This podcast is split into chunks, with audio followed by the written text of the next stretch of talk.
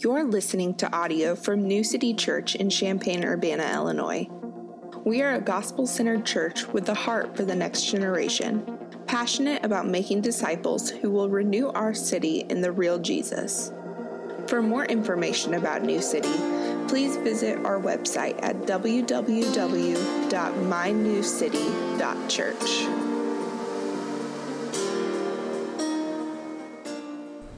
All right, y'all. Glad you're here. Let's open the book together.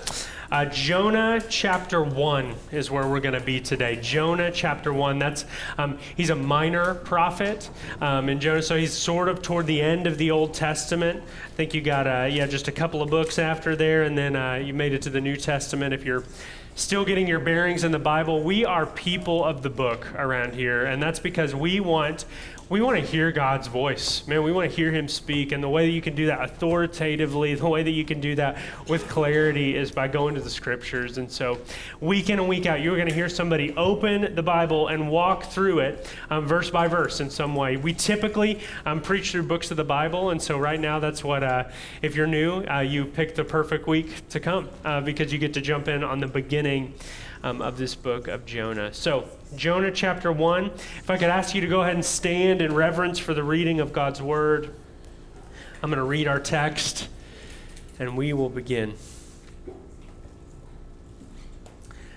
Now, the word of the Lord came to Jonah, the son of Amittai, saying, Arise, go to Nineveh, that great city, and call out against it, for their evil has come up before me. But Jonah rose to flee to Tarshish from the pleasant presence of the Lord. He went down to Joppa and found a ship going to Tarshish. So he paid the fare and went down into it to go with them to Tarshish, away from the presence of the Lord. But the Lord hurled a great wind upon the sea, and there was a mighty tempest on the sea, so that the ship threatened to break up. Then the mariners were afraid, and each cried out to his God and, uh, and they hurled the cargo that was in the ship into the sea to lighten it for them. But Jonah had gone down into the inner part of the ship and had lain down and was fast asleep. So the captain came and said to him, What do you mean, you sleeper? Arise, call out to your God. Perhaps the God will give a thought to us that we may not perish. And they said to one another, Come, let us cast lots, that we may know on whose account this evil has come upon us. So they cast lots, and the lot fell on Jonah. Then they said to him, Tell us on whose account this evil has come upon us. What is your occupation, and where do you come from? What is your country, and of what people are you? And he said to them, I am a Hebrew, and I fear the Lord, the God of heaven, who made the sea and the dry land.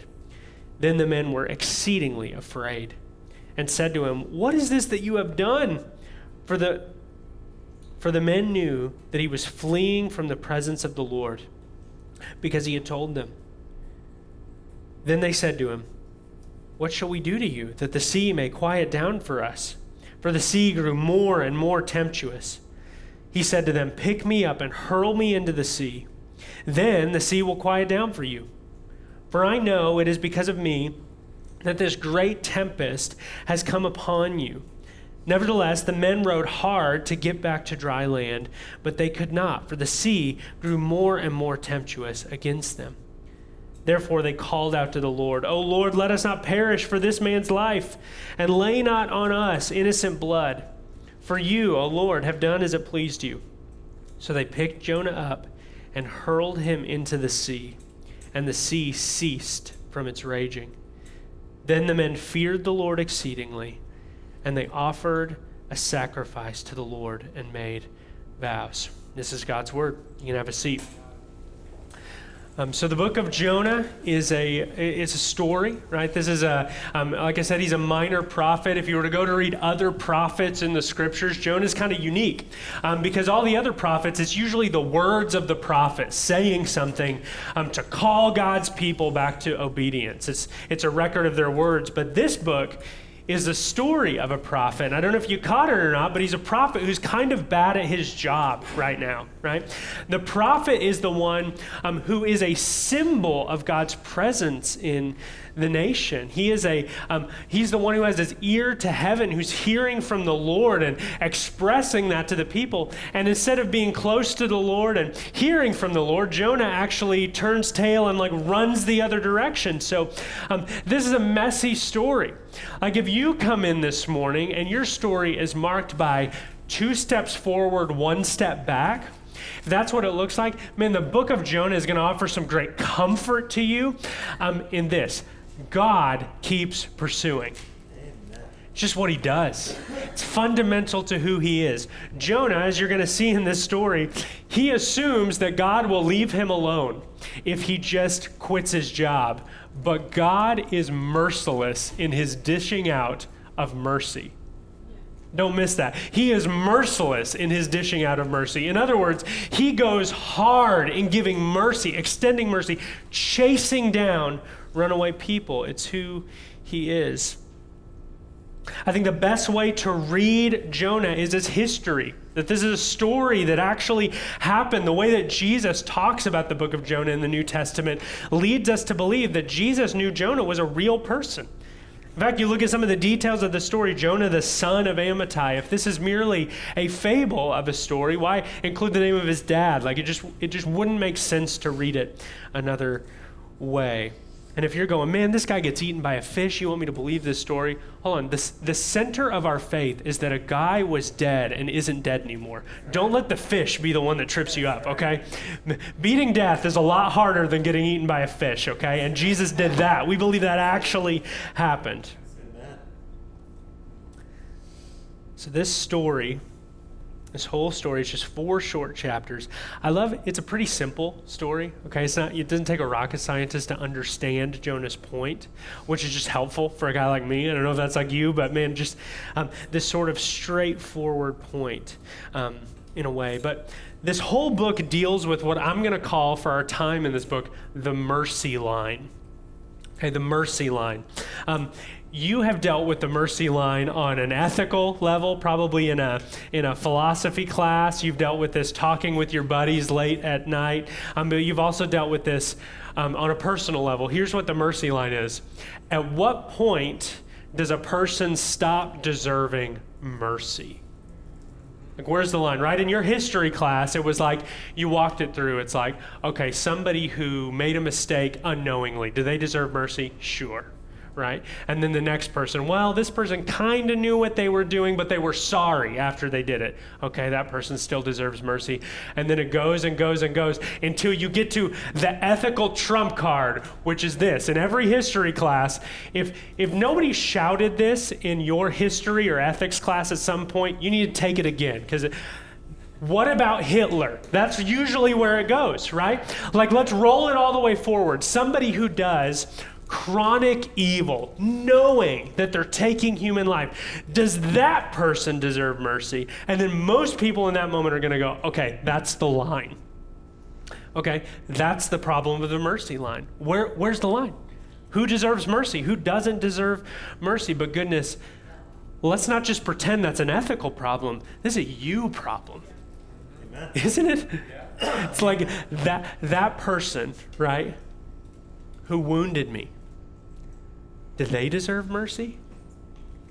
And let's say, even if I believe they deserve it, can I extend it?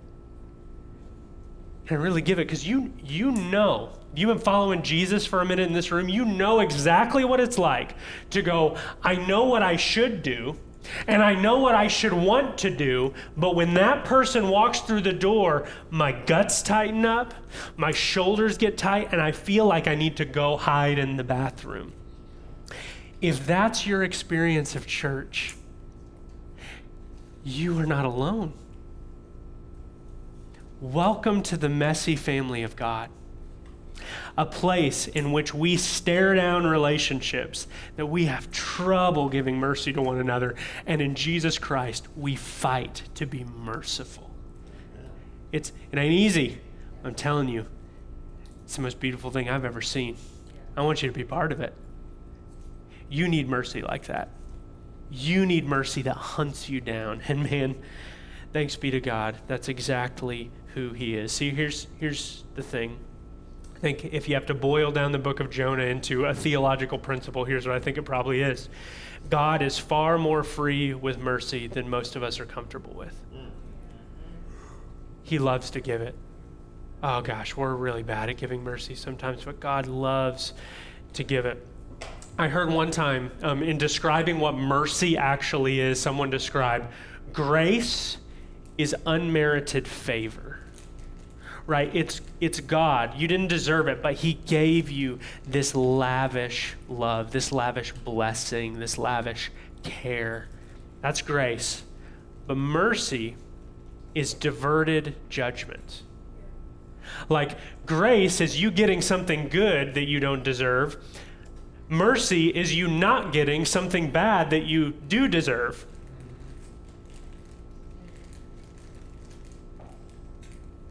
And mercy, I think uh, often the cultural conception of mercy looks like, hey, I know you did something terrible.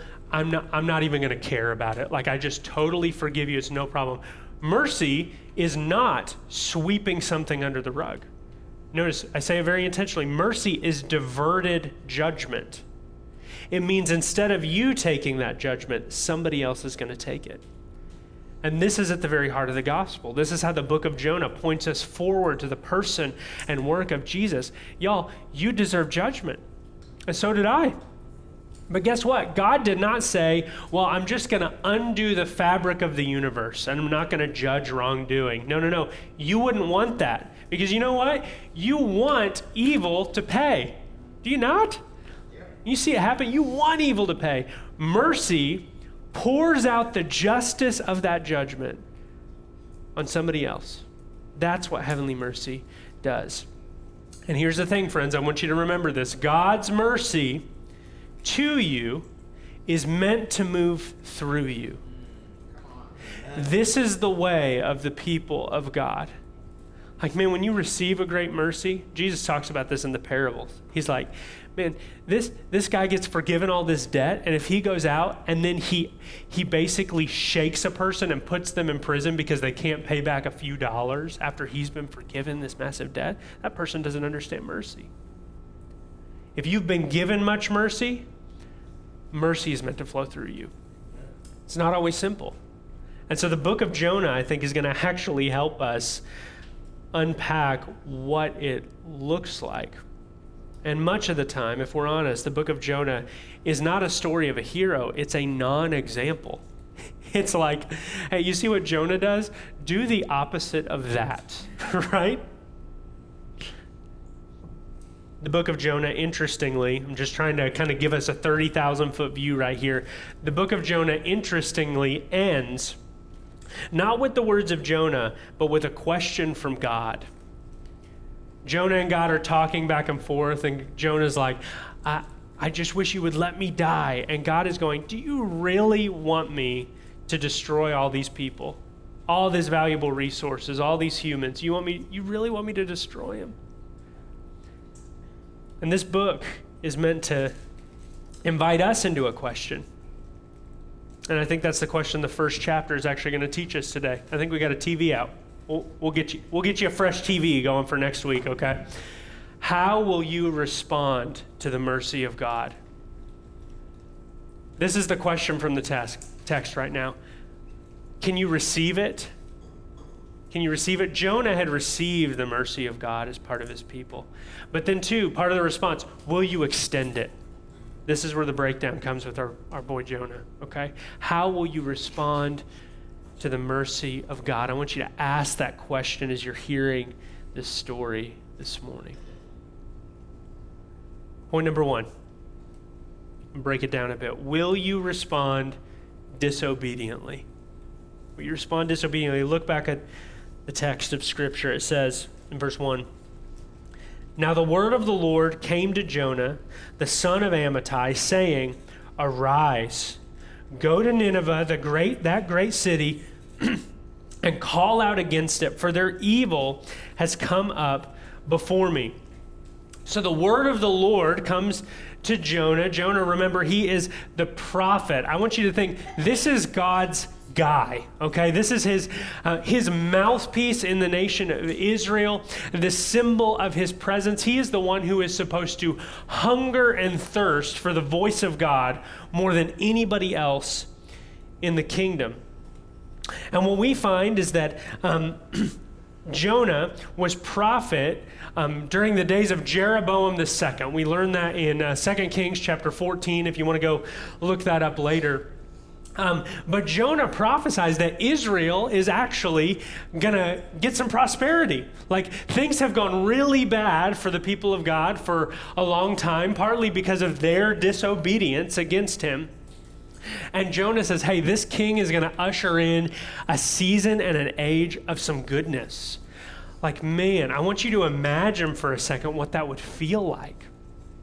Like, you know this personally, you know this culturally, where it's like, man, things are bad. Inflation is, I think it's a million percent right now. I haven't seen the, the latest statistic, but it's something like that.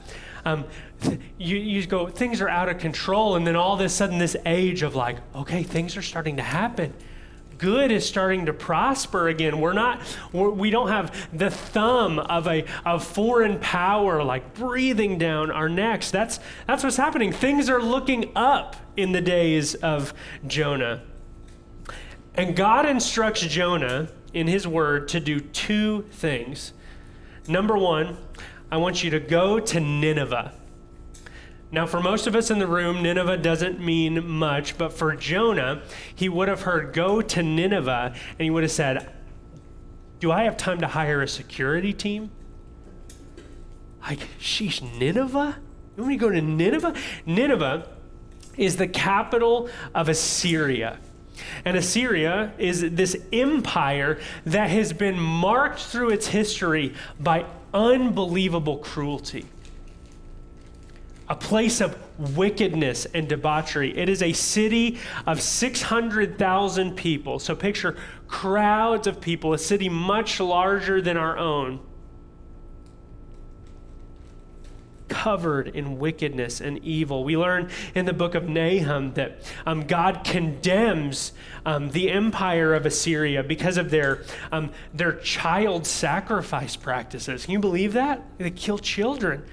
Um, they, uh, they would pillage. So, as they would take over neighboring countries, they would pillage these places. And so, God is telling Jonah to go into the heart of this city, who, though Assyria isn't currently oppressing Israel, they probably will in the future. It's their enemies. It's the people that they're afraid of. It's the people that they're like, man, I got my eye on you because I feel like you're going to come over here and try to take our place and our stuff. And God says, go to Nineveh. And the second thing he tells Jonah to do, call out against it. You think, man, if Jonah hates Nineveh, wouldn't that be easy? To go and walk through the streets and be like, you're evil, you're the worst, right?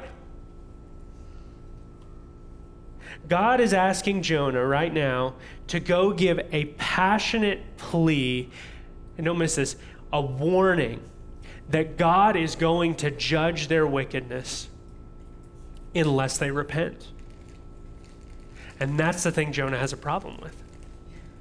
See, we actually don't learn it here in chapter 1 why Jonah doesn't want to go so badly, but in chapter 4, verse 2, I'm going to steal Jonah's thunder a bit here.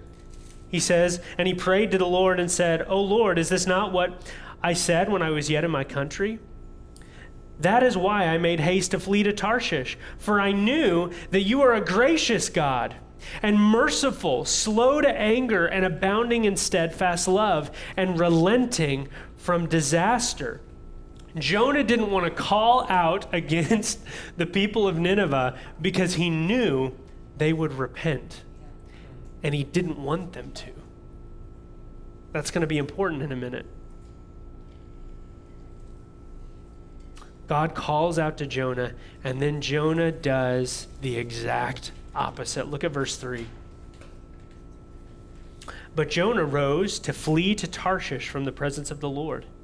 He went down to Joppa and found a ship going to Tarshish, so he paid the fare and went down into it to go with them to Tarshish, away from the presence of the Lord. Now, the way this verse is written, you can kind of see it in the English here. It's more obvious in the Hebrew. He keeps saying Tarshish over and over. And I'd like to think that he's just trying to get me to mispronounce it, saying it out loud a lot. You say Tarshish like three times in a row, you're going to tie your tongue up a little bit. But the author here, Jonah, who presumably is writing this, he's trying to accentuate the fact that God said go here, but Jonah is going there. Like God said, rise and go. Jonah rose and fled. God said, Hey, Nineveh over here, which is in the east, he said, Go to Nineveh in the east. You know where presumably Tarshish is? In the exact opposite direction to the west.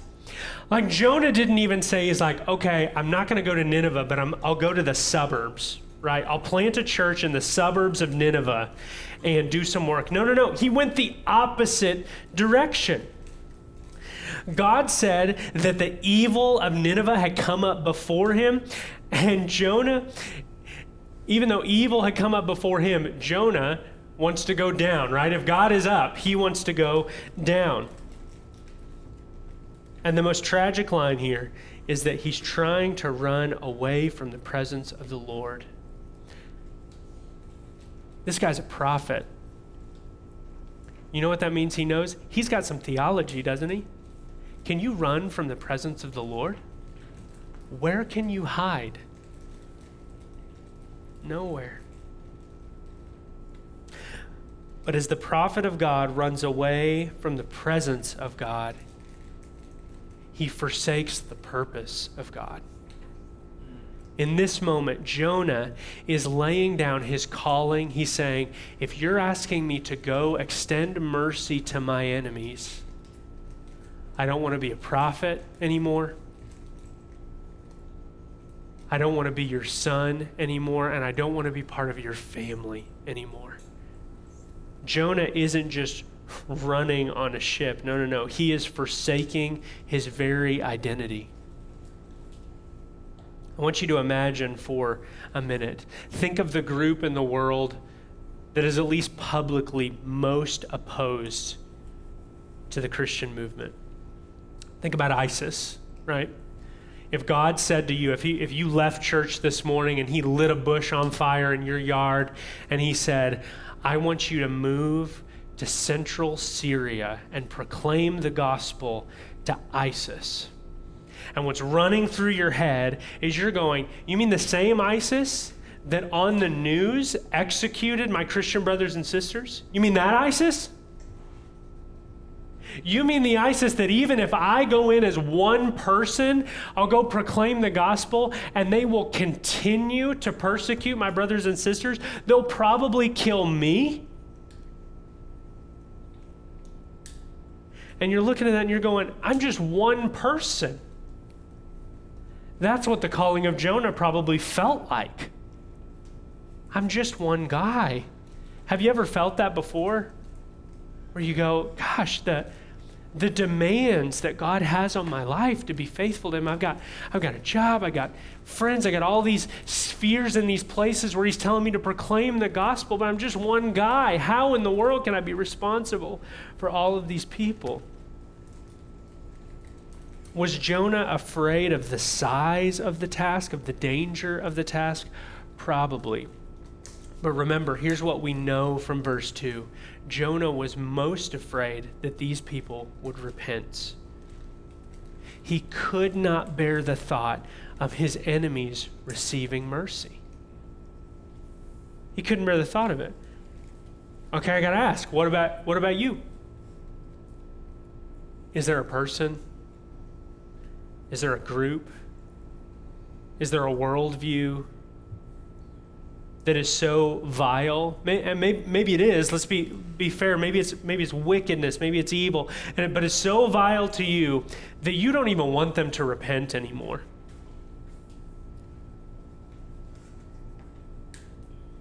Like, is there part of you that looks at a group of people that hate what you believe as a Christian and you go, like, yeah, I'm kind of okay if, if they burn for eternity?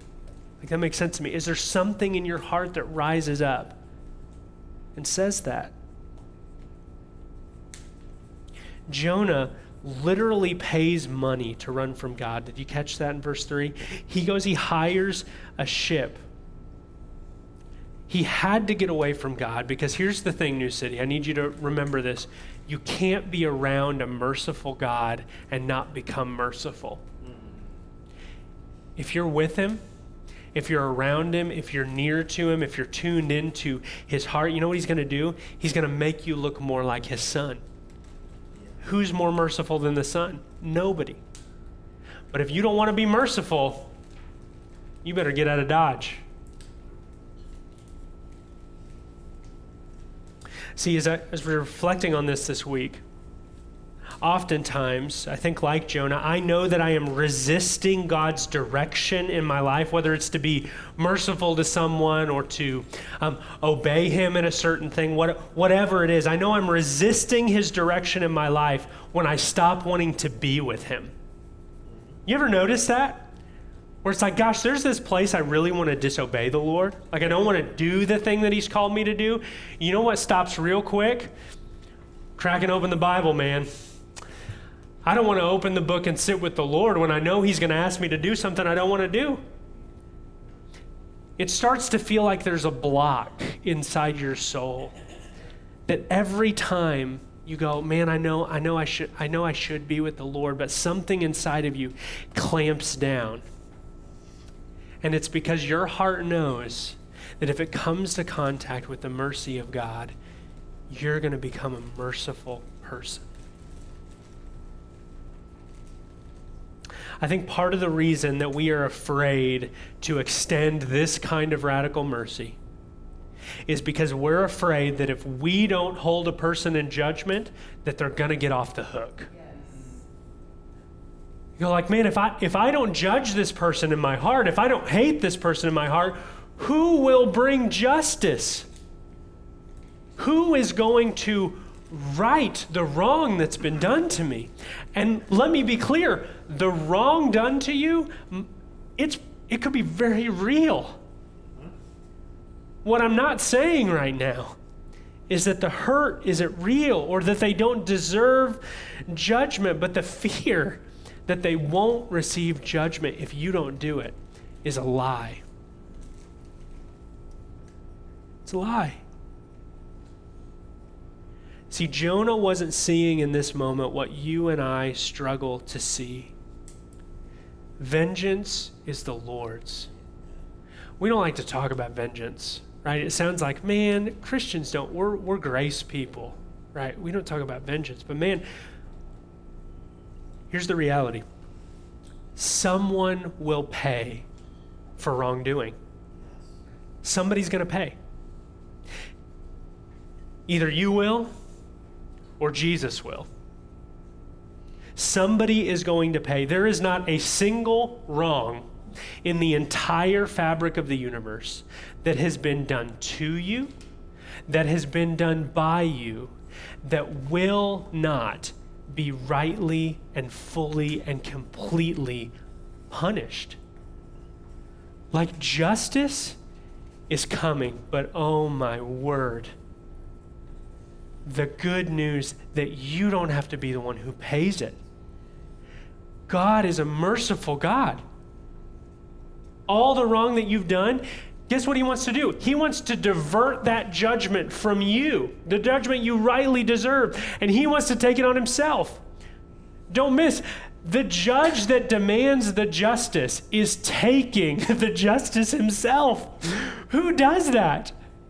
But the king of the universe. I just need you to hear this this morning because as we start talking about this, there's some of you in this room this morning that horrible, horrible things have been done to you. You've been betrayed, you've been mistreated, you've been abused, you've been hurt. And I need you to hear the heart of the Lord right now. They didn't get away with it. They didn't get away with it. He's going to dish out justice. Vengeance is the Lord. He will execute justice. You see, Jonah probably believed, I think we, from, from context of the story, we would get this. He probably believed that he was better than these people. And, and honestly, like if you're measuring the consequences, he's like, yeah, I mean, I, I lie, I cheated on my taxes a little bit, but I'm not sacrificing children. Are there more consequences to sacrificing children than cheating on your taxes? Of course. Of course, there are more natural consequences to something like that.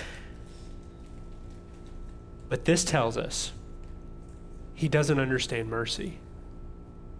He doesn't get it.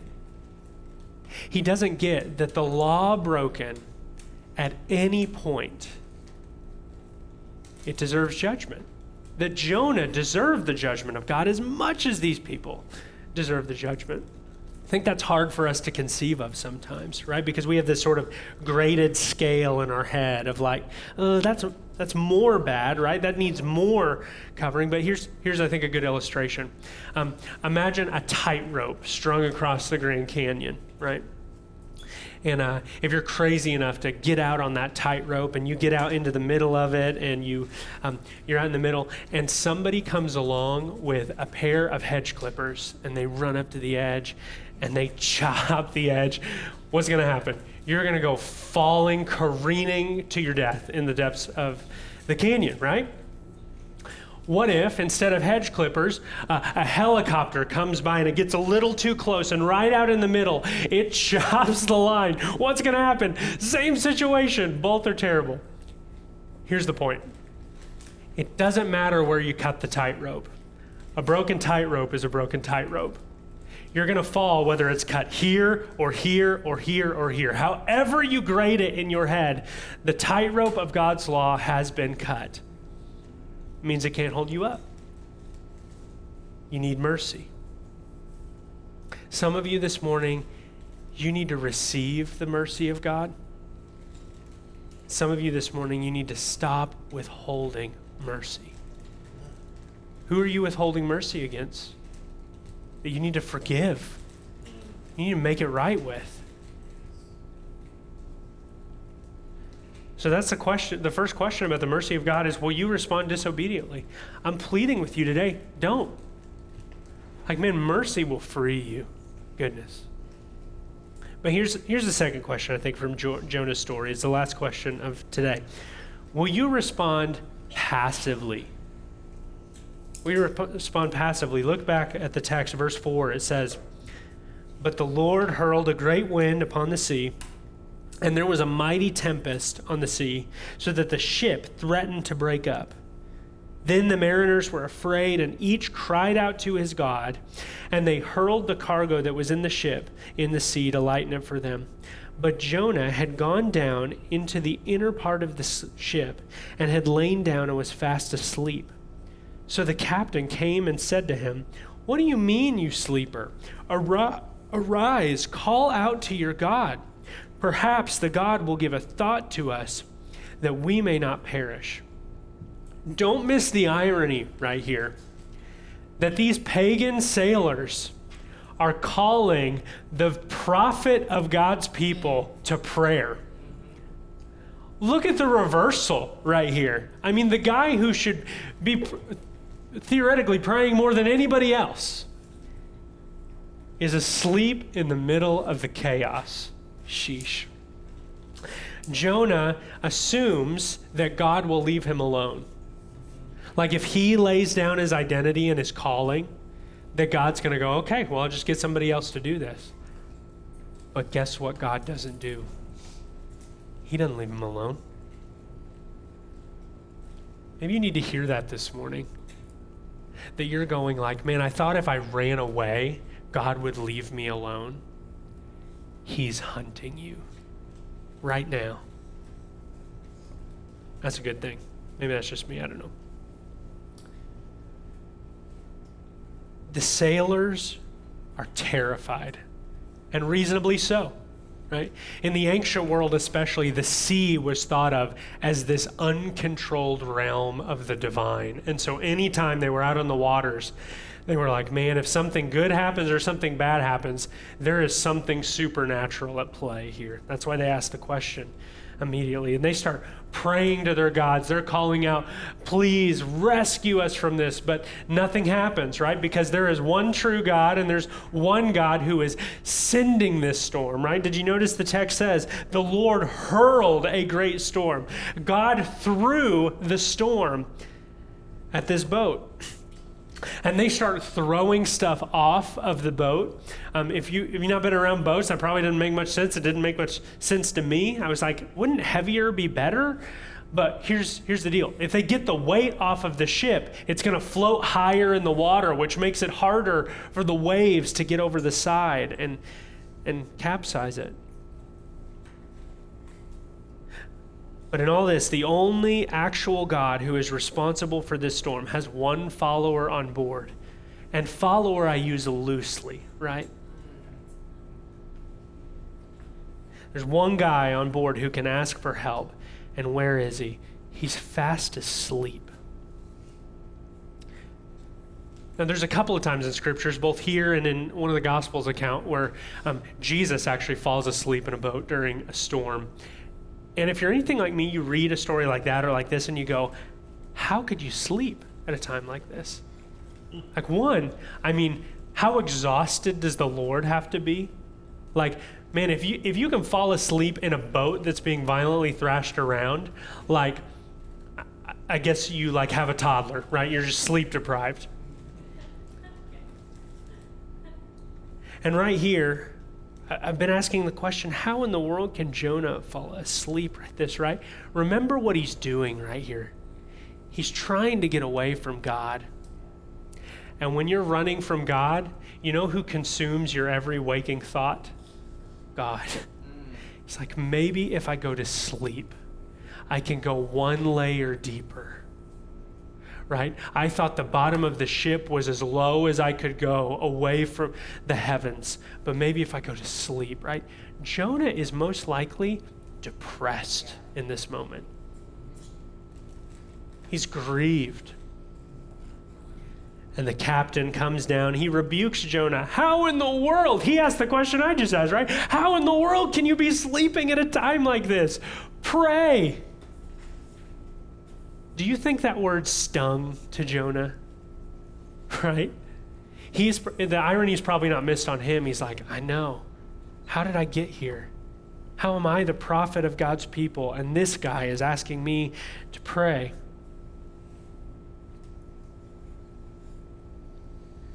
The ship captain says, Perhaps God will give a thought to us that we may not perish. Translation Perhaps God will be merciful.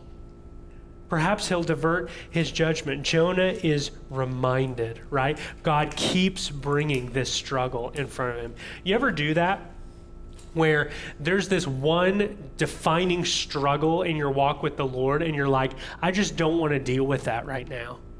And then the one thing that consumes your every waking moment is that thing.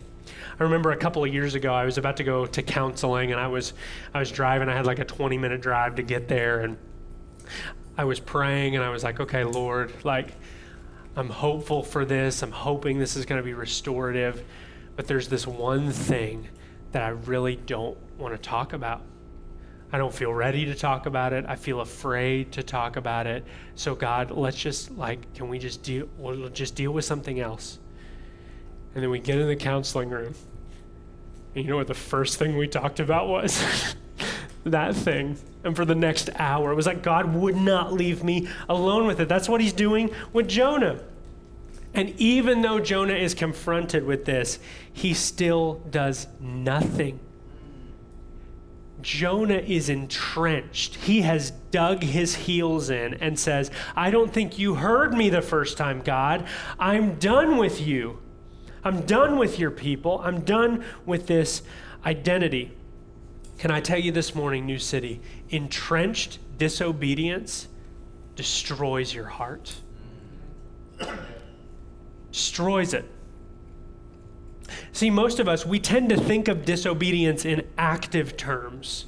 We think like, man, well, I, I didn't go rob a bank, or I didn't kill somebody, or I, I didn't tell a lie. We think of things that we do in terms of sin. But much, friends, don't miss this, much of our disobedience is not what we do actively, but what we don't do passively. Isn't that what happens with Jonah, right? He's called to pray, but what does he do? He doesn't pray. He's called to stand in the gap for these men, but what's he do? He goes to sleep. He stands back. Sins of passivity are as equally sinful as sins of activity. Maybe you're asking right now, you're in, in your heart, you think like, I'm not unmerciful to people. I'm just not actively merciful. I'm just sort of neutral. There is no neutral in the kingdom of God in terms of mercy. There's just no neutral, it doesn't exist. And then, gosh, if you thought our, our, our, boy Jonah here is like, if you think he's failing now, man, it just gets worse. I need you to buckle up. Verse 7, it says, And they said to one another, Come, let us cast lots that we may know on whose account this evil has come upon us. So they cast lots, and the lot fell on Jonah. Um, moving on in verse, um, the end of verse 8, he says, Where do you come from? What's your occupation? What, um, what is your country? And of what people are you? You notice the questions are causing Jonah to have to confess the very thing that he's trying to leave behind. and then he gives them this, this religious standard line I'm a Hebrew, and I fear the Lord, the God of heaven. The tone is mine, I suppose who made the sea and the dry land. And then they start asking the question in verse 11 well, what do we do? How do we quiet the sea down? If that's true, what do we do? And Jonah says, Pick me up and hurl me into the sea, and then the sea will quiet down. I know the reason this storm is here is because of my disobedience. Notice right here everybody but the prophet is repenting. Everybody but the prophet. Look at verse 16 in our, our text. After they throw Jonah overboard, then the men feared the Lord exceedingly, and they offered a sacrifice to the Lord and made vows. Jonah is utterly failing a, as a prophet, and his ministry is still converting people. How frustrating! I'm trying to disobey the Lord. And even my disobedience is being used in the divine economy. Do you know, Christian, you can say that? Along with Jonah and with Joseph. Joseph in the Old Testament, his brothers sell him into slavery. All this terrible stuff happens, and at the end of the story, you know what he says? You meant it for evil. God meant it for good. God takes all your sin, all your mess, and he uses it sinlessly to work his purposes in the world. If you're going, man, I'm, I'm screwing it up, screwing everything up, guess what? God, God is already purposing your failures, He's already using them. That's good news. And then Jonah, at first reading, you hear that line, hey, just pick me up and hurl me into the sea. Doesn't that sound kind of noble? Like in my last breath, I want to, it's the action movie. With my last breath, I want to save you guys and jump off into the water. This is not nobility, it is the ultimate stroke of cowardice.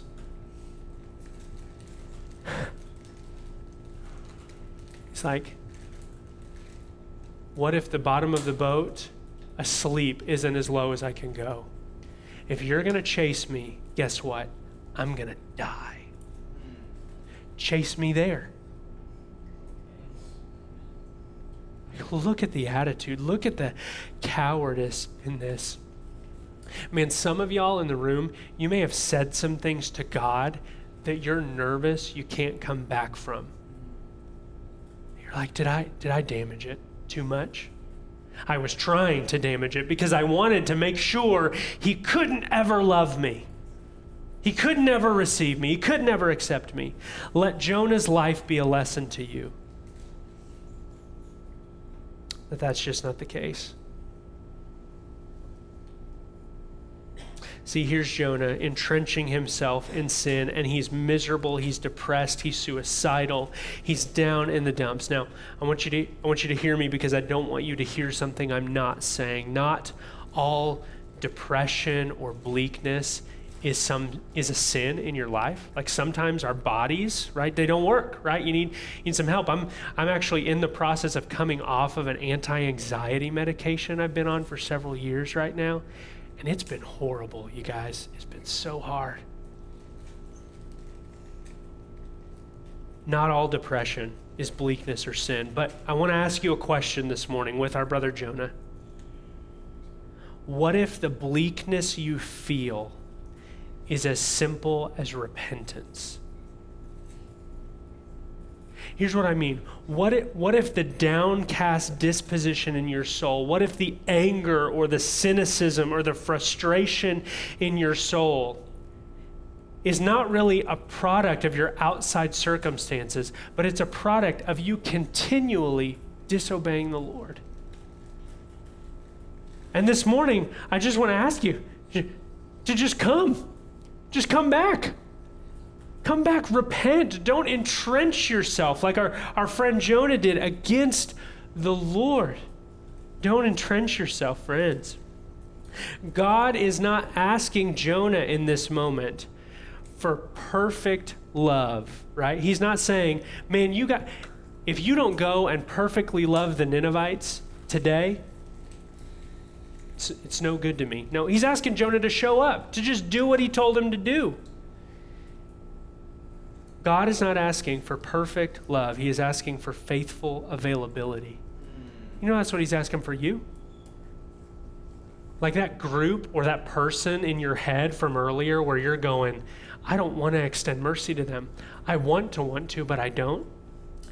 God ain't asking you to muster that mercy up in yourself. He's asking you to simply come to Him and saying, Jesus, I want to do what you've called me to do, but I don't think I can do it alone. And guess what the Lord says to that? You don't have to. I'm not asking you to do it alone. I'm with you.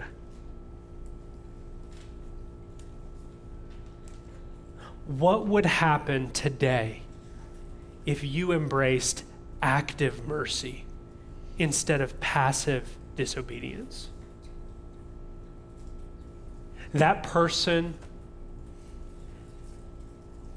that group, can I, can I be honest with you? There, there are times right now that I look around at the world and instead of feeling compassion, I feel anger feel anger. I look around I go like, man, you the, the world is trying to brainwash my kids and it's going to be so hard for them to follow Jesus and this all that stuff is rising up in me and it's leading to anger and anger and anger and all this sudden knowing that what they're doing is wrong doesn't move me toward compassion, but it moves me toward hatred and judgment. And I got to repent of that. What would active mercy look like?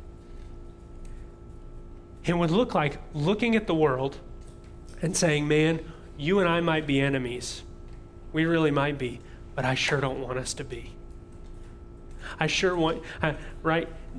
God doesn't tell them, tell Jonah to go into the city and tell Nineveh, hey, there's no problems with anything here. Everything's good. No, he says, go tell them to repent.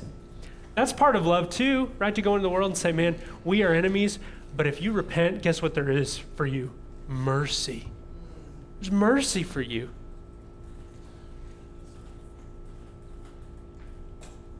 Will you respond passively or will you respond actively? Will you, will you pursue those who it's really, really hard to give mercy to? That's a question you got to wrestle with the Lord with. As I'm finishing up here, Raphael, you go ahead and come up, brother. Um, See, Jesus does something really interesting in the New Testament. When he talks about, he says, I'm going to give the sign of Jonah, right? He points back to this story and he, he's saying essentially, just like, as we're going to see next week, Jonah who gets thrown into the sea trying to hide from God, he gets a severe mercy in that he's swallowed by a fish. So I don't want to leave you with too much of a cliffhanger. Even when Jonah says, "Guess what? You can't you can't get me if I'm dead." God says, "Watch me. Watch me get you." And do you know that's true of you in Jesus Christ? You see, friends, Jesus is the better Jonah. Jonah was in a comfortable place as the prophet of God in a, in, in a joyful time, and he was called to a hard mission, and he ran the other way. But guess what Jesus did? Jesus left the comfort and worship of heaven to take on the burden of your salvation.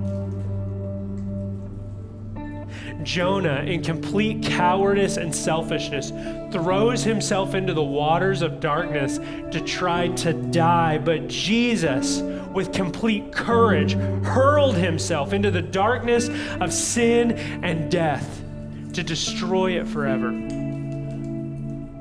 See, Jonah feared giving up the judgment seat. If I don't judge these people, God, who will? But Jesus left the judgment seat of heaven to become accursed instead of you. And the only reason that Jonah and us, the only reason we could receive mercy is because the justice that we deserve has been absorbed by another.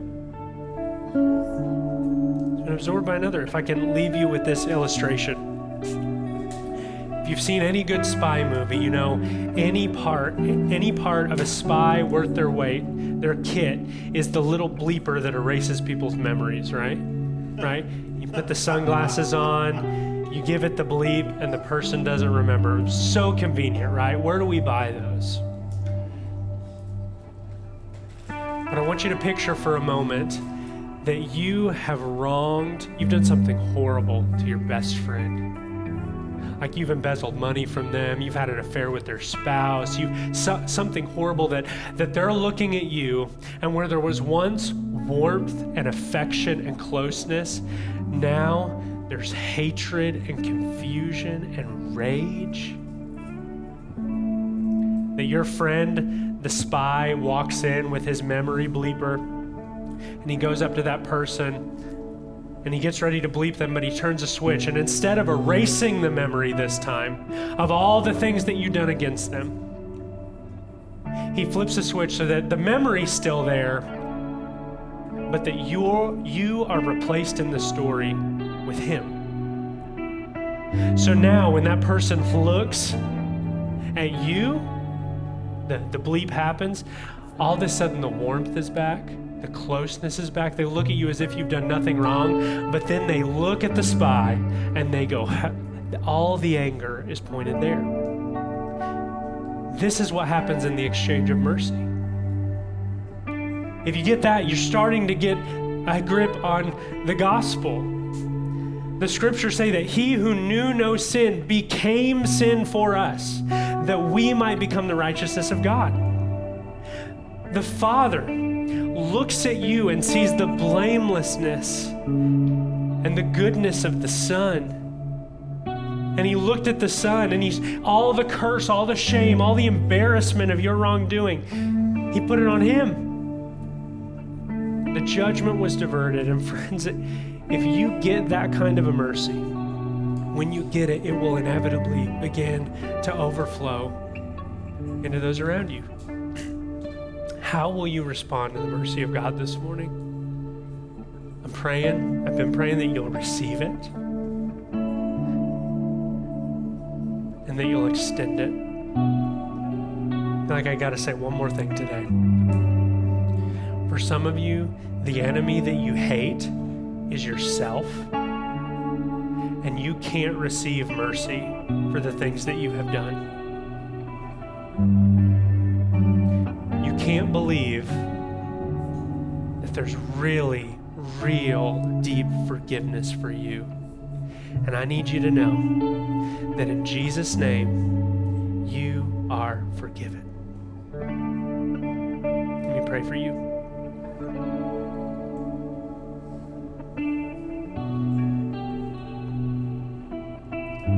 God of mercy, have mercy on us. We need it. God, we're quick to hold the gavel, we're slow to extend the hand. I'm praying that our church would be marked by the mercy of God. Help us to be a people who love repentance however small, however slow, however messy, that we would see the progress of your work in people. And even when they hurt us, that, that not just in saying, I forgive you or here's some mercy, but that we would experience mercy. We would experience forgiveness toward other people. Will you do a work this morning? Don't let us leave the room until we've received it, God. Pray this in Jesus' name. Amen. Well, we don't just want to hear the word today, we want to be doers of the word. And so here at New City, we typically do that in three key ways. Number one, we reflect. What was the Lord impressing on you as you heard the word preached this morning?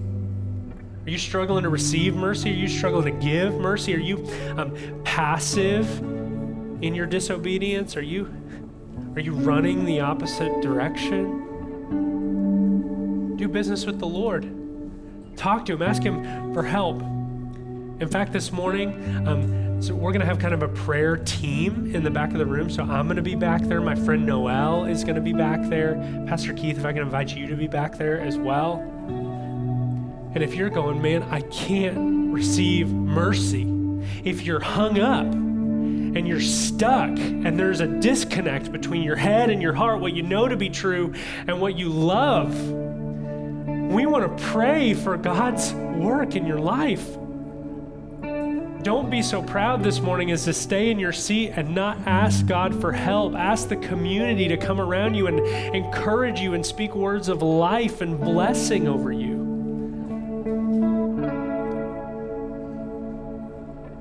Friends, the second thing that we do is we remember. We remember that mercy is not judgment forgotten, it's judgment diverted. That judgment fell on the body of the Lord.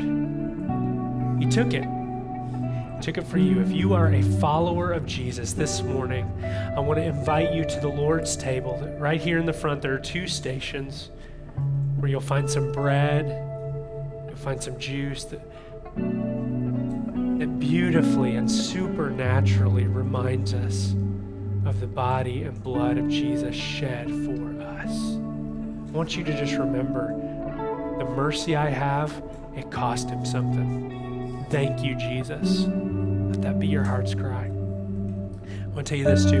There's somebody in the room that you're struggling to extend mercy to, or vice versa. Can I invite you this morning? Forgive them.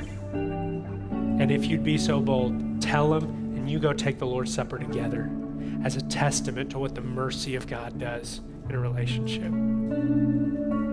And then finally, friends, we rehearse the coming day when the mercy of God will have had its full effect, when He will have rescued people from every tribe, tongue, nation, and language gathered around the throne, who all of us will share the story I didn't deserve mercy, and then I got lots of mercy. That's a good story. So let's sing like it's already true. I love you. I love being your pastor. Respond when you're ready.